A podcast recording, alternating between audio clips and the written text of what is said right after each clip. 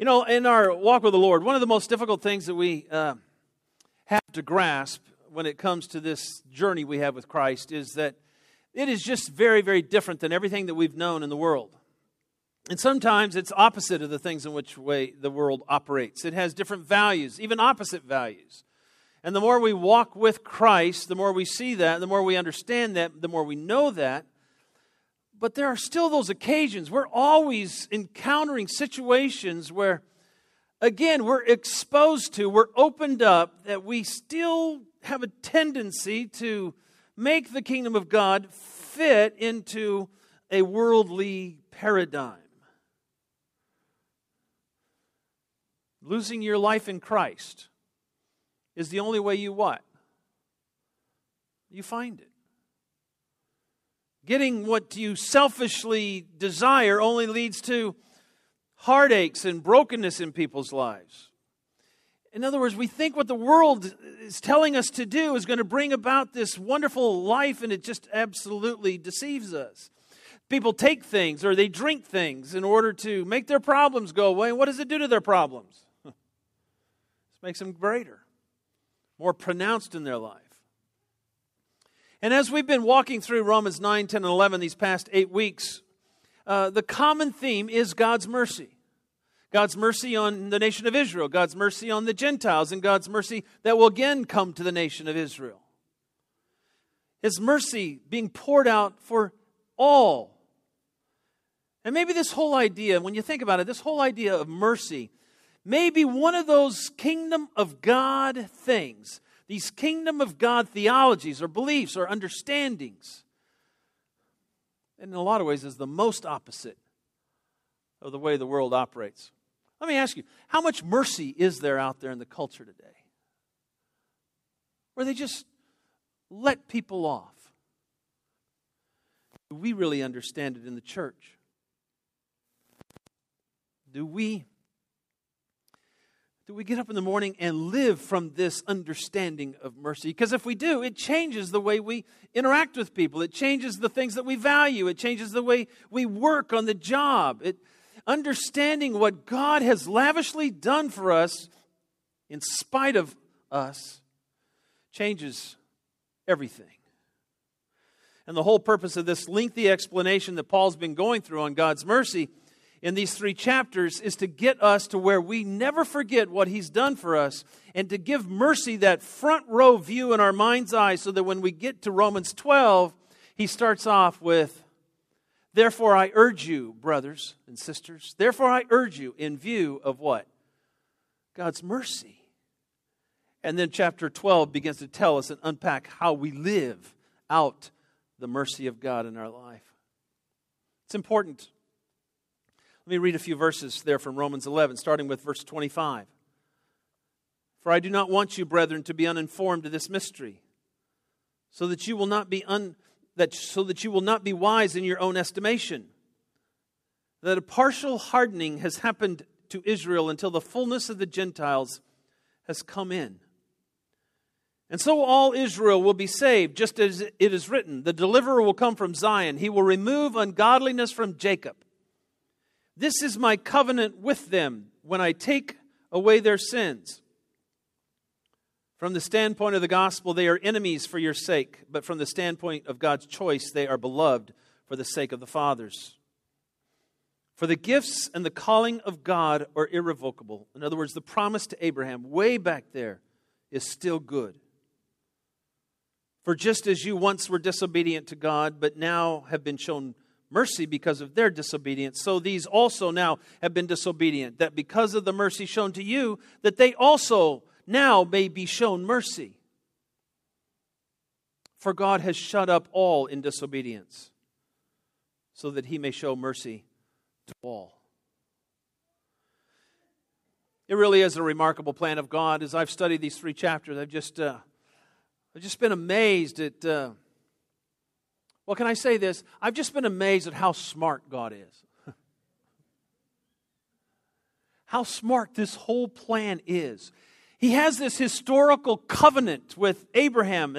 He's going to make this mighty nation out of Abraham, the Jewish people. They're going to be God's people. He delivered them over and over. He forgave their rebellion. He promised their deliverance through this Messiah. And then Jesus came as the Messiah. And yet, what did Israel do with Jesus? They rejected him, they crucified him. But there's this plan of God at work. There's this it was necessary so that the mercy of God, the gospel of Christ, would spread outside of Jewish circles. This was not, Jesus was not just coming to reform Judaism.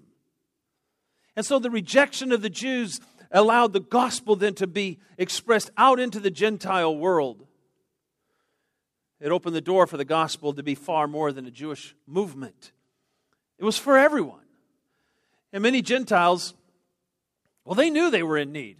They knew how dark their life was. They knew how pagan, how sinful, how need of mercy they were. And so the grace of Jesus, this, this Son of God who came and died on the cross and rose from the dead, this is not just for the Jews. He's a Jew. He chose all of his disciples were Jews. You mean it's not just for them? I get in on this? And the gospel spread like wildfire through the Gentile world. I mean, think of it this way. Let's say you have this bag, and in this bag it contains all of your wealth. It represents all of your wealth, and um, you're used to it. You're comfortable with it. You know what's in there. You know how to operate within it. And one day, here comes somebody with a different bag and says, Hey, I'll trade you. Would you do that? You can't look in the bag. You're kind of explained a little bit about what it is But this person wants to trade you. And you go, Well, I'm really comfortable with my bag of law and rules. Your bag of grace looks different. And once you start talking about it, it sounds too different for me. I'm more comfortable with this bag of law over here. And so, what was happening was the Jewish rejection of this exchange for the law for grace resulted in grace now, this bag being taken to somebody else and say, Here, would you have this bag? And guess what? This person over here, they didn't have a bag at all. They were impoverished. Now, let's say you don't have any. Would you take a bag offered to you that's offered in wealth and say, Here, this will supply what you need? See, the Gentiles, they knew that they needed this redemption, this deliverance, this salvation. The Jews, they, on the other hand, they felt like, I can't give up all that I've ever known, all that I've ever wanted. And so, because of that, there was this expansion of the kingdom of God into the Gentile world. You think about the Jews. And we've talked about this over the last several weeks, but you think about the Jews who are used to the law and they get this idea of grace and you just got to think how difficult would that be? I mean, I have all these I have this pattern in my life, and they've told me how to be good and what I ought to do and what I ought not to do. And if I just live by that, I'm okay. And now I'm, I'm this grace comes, and it's like, uh, okay, I can be set free from that. It's not about rule keeping, it's about having a relationship. It's about letting Christ just come into my life, and I'm set free. Well, you can't just set people free, can you? You can't just let them go off nilly willy doing what they want, can you? I mean, people got to earn it, right? And what if they do something wrong? Well, what do, what do they need if they do something wrong? They need to be punished. If you don't punish somebody for doing something wrong, what are they going to do? And do it again. See, it just doesn't sound right. And that's one of my first points here is that mercy is just not fair. You, you understand that? Mercy is not fair, right? And that's not an opinion, that's, that's a definition. If mercy were fair, it wouldn't be mercy. If you earned it, it wouldn't be mercy because mercy is the guilty receiving pardon, none of their own accord. So mercy isn't fair. It sees the transgressor and just pours out forgiveness. And in verse 25, we understand that Paul is talking to a Gentile audience. And he says, I don't want you to be uninformed. I don't want you to be wise in your own estimation. He says in verse 20, I don't want you to be conceited, Gentiles. He says there's this partial, temporary hardening of the Jews so that you could be exposed to the gospel of Christ and the grace of God. But it's not like God's changed his mind and rejected the Jews, and now he's taken you on, and you're better than them, and your choice makes you more God's favorite than them. Let's talk about this just for a minute. What happens when Christians think that they're God's favorite? What happens when this church or that church thinks that they're God's favorite church? Have we, in our culture, in history, have we seen denominations think that one denomination is more God's favorite than the other denomination? And the way this church worships is really the way God prefers to worship. I don't know why you don't.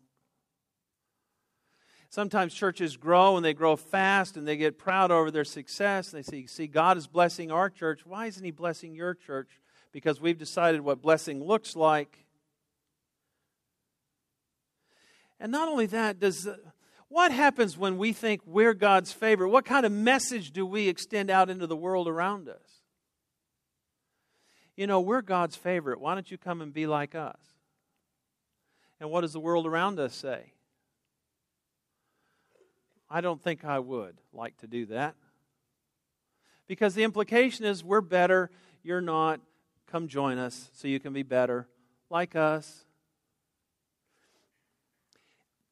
And that's why Paul is warning the Gentiles here don't, don't think wise in your own estimation. Don't be conceited. Don't think that you've got this, that it's anything about you. And you know, there's one way in which you can make sure that you never get to that place. One surefire way that you'll never get to the place where you think you're God's favorite, that what you believe is better than everybody else, and what you do is better than everybody else, and you're more spiritual and they're not.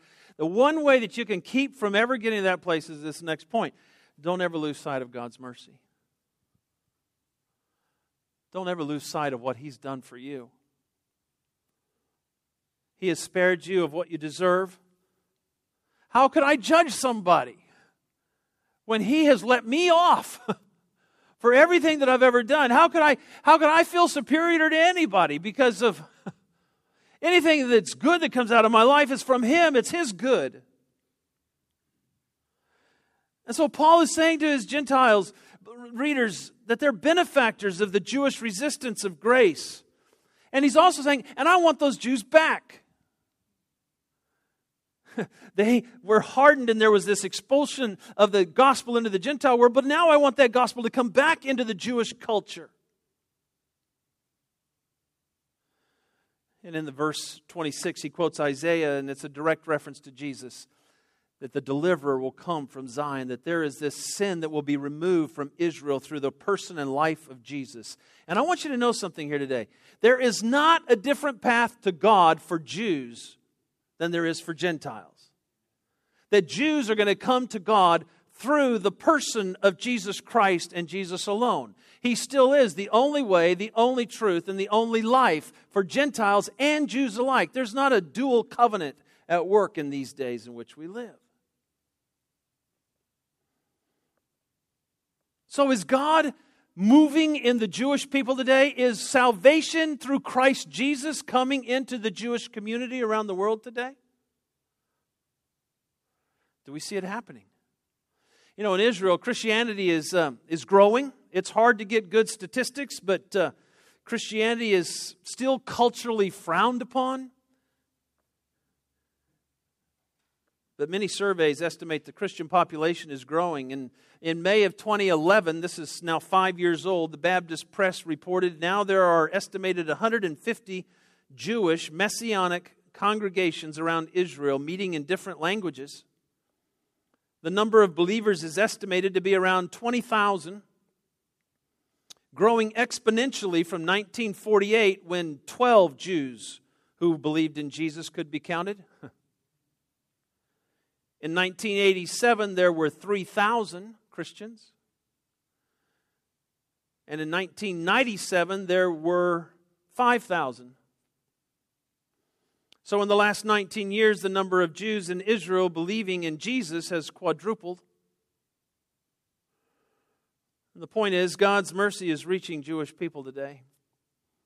And there is an exponential rise. Now, that's still a very small portion of those who reside in the state of Israel.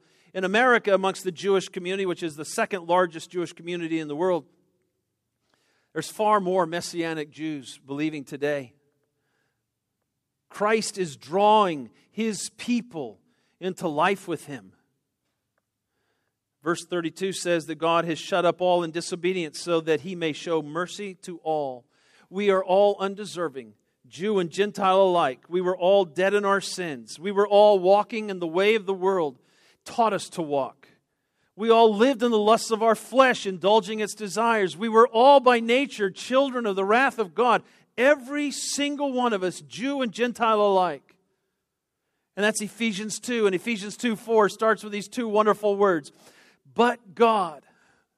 In other words, he saw how hopeless our situation was, and he turns the phrase and he says, But God, being rich in mercy, because of his great love for us, even when we were dead in our sin, he made us alive together with Christ. For by grace you have been saved through faith, and that not of yourselves. It's his gift to us.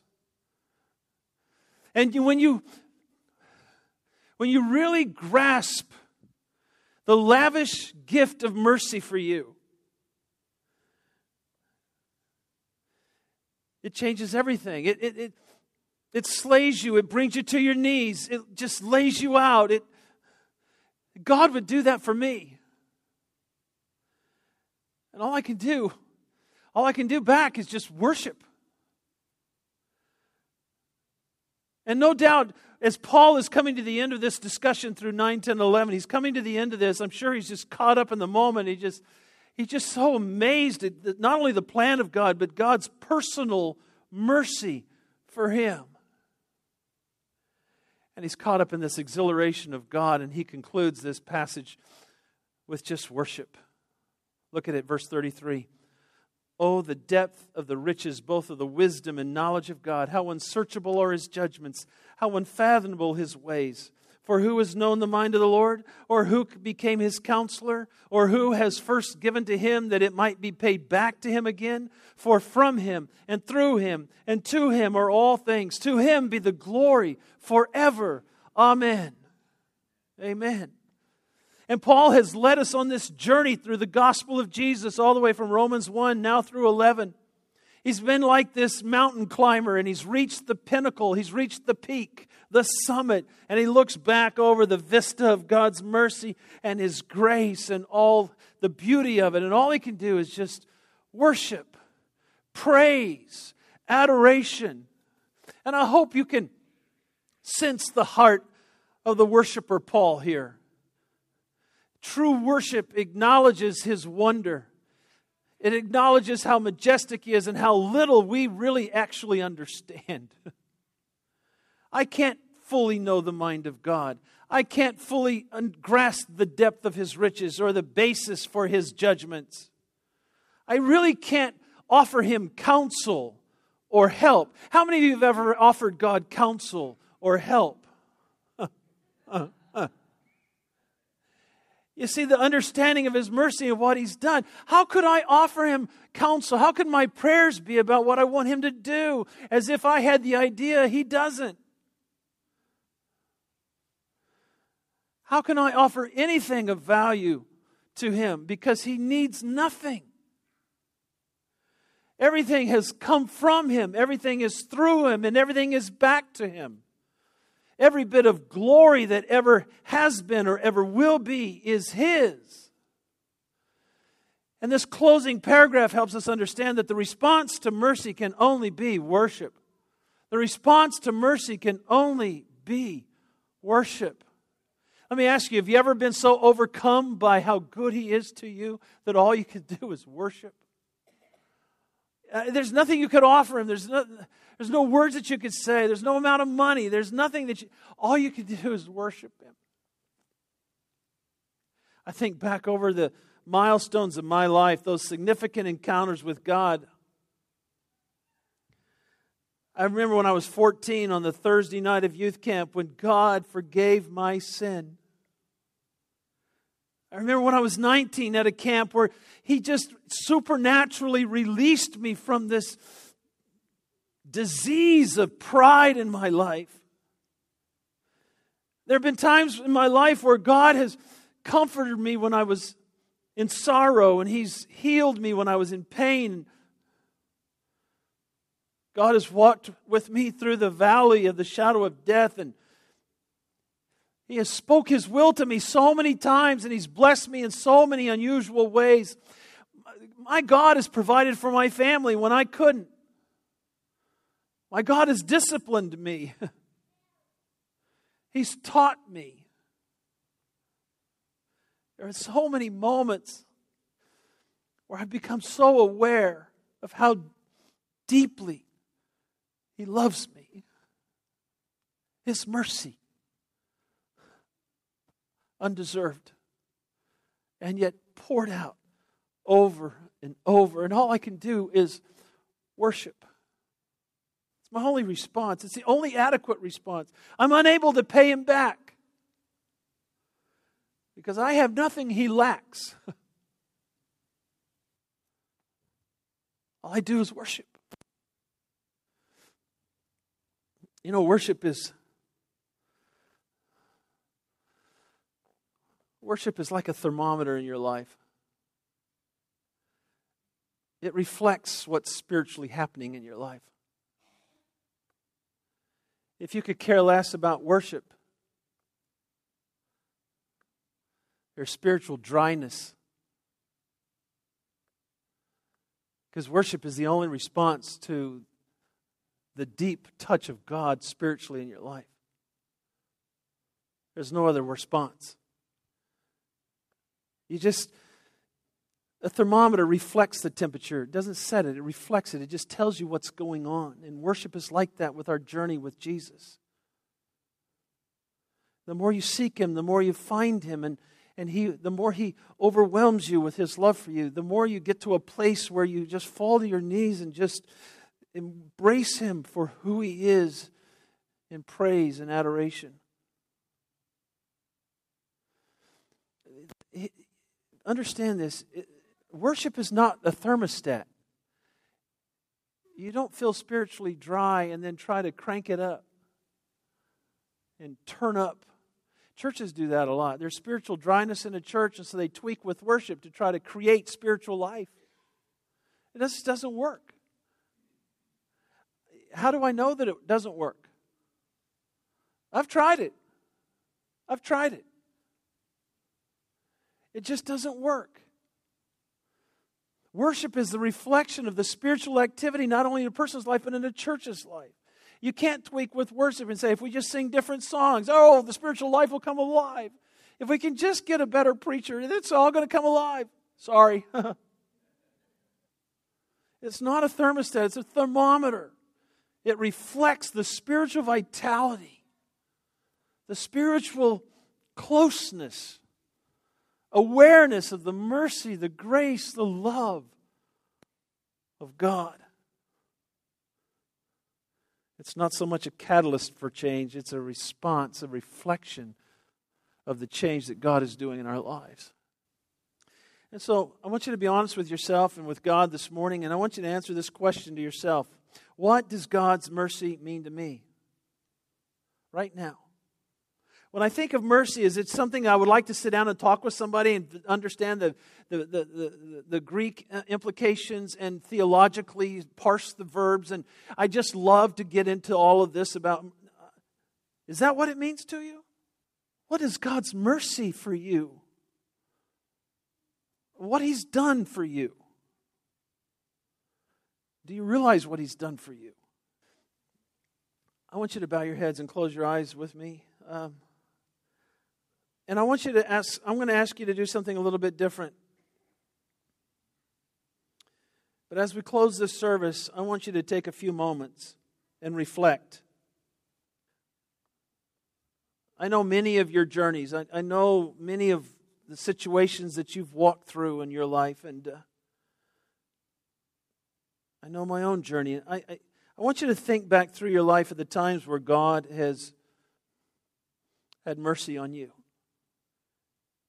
It may be a situation where He healed you. He healed maybe something physically or emotionally or a relationship or He just rescued you. He pulled you out of a situation that was harmful or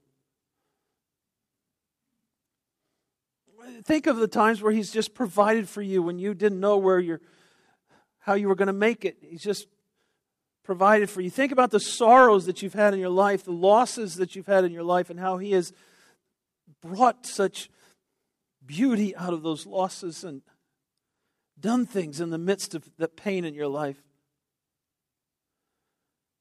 Think of the things that He's forgiven you for. How He's loved you. There may be those times where you've wandered from Him. And He's just been waiting for you. And when you came back, He just received you back, and there was no condemnation. And there was just these open arms of mercy because that's just the way He is. And as we reflect on that, I just want us to, in your own way, would you just talk to Him? Would you just worship Him? Yeah, there's gratitude, but there's also worship and praise.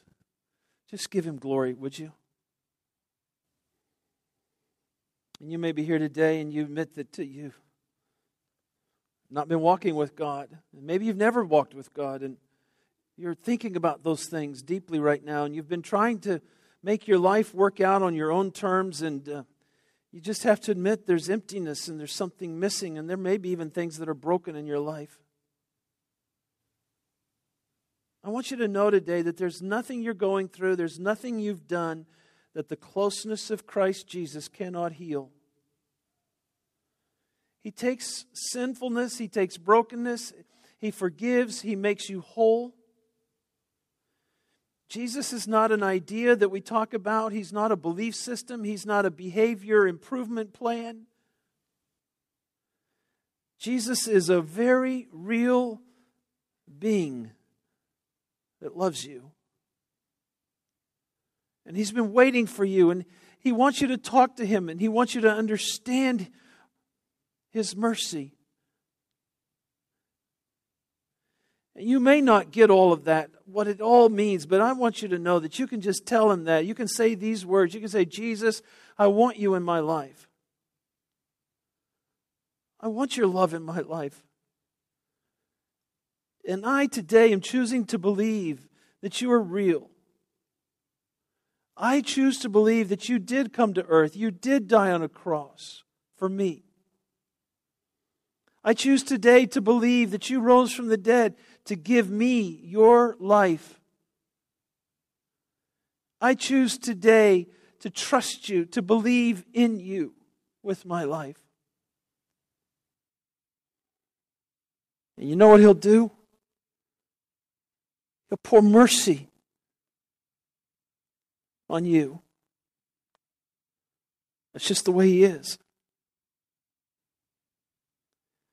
Father, I pray today that uh, as we have journeyed through our history and we see how you have poured out time and again, in spite of our rebellion, in spite of our selfishness, and in spite of our sin, you have had this enduring mercy that you lavish over and over upon us. And this the heart of this passage has been that you want all to come to know you. You have provided for all to come to a faith, a saving faith, to understand our own personal destinies, our own personal purpose in this world. Father, I pray today for the person that is here today that is taking that step of faith with you today and saying, I want Jesus in my life. I want to know this transformation that comes from the inside out. I want to know what it means to be forgiven. I want to know that I don't have to earn it, I don't deserve it. it's just given. I want that in my life. I've had bad information. I've had the, I've thought it was something different. And Father, for Christians here today that have grown complacent or apathetic or distant from the awareness and understanding of how much you've done for them, oh, I pray that they would see in their mind's eye the cross of Christ, the price that is paid. And I pray that they would not see it at the end of a church service, but they would see it later today, that they would see it when they get up tomorrow. That they would be constantly aware of what the cross has done on their behalf.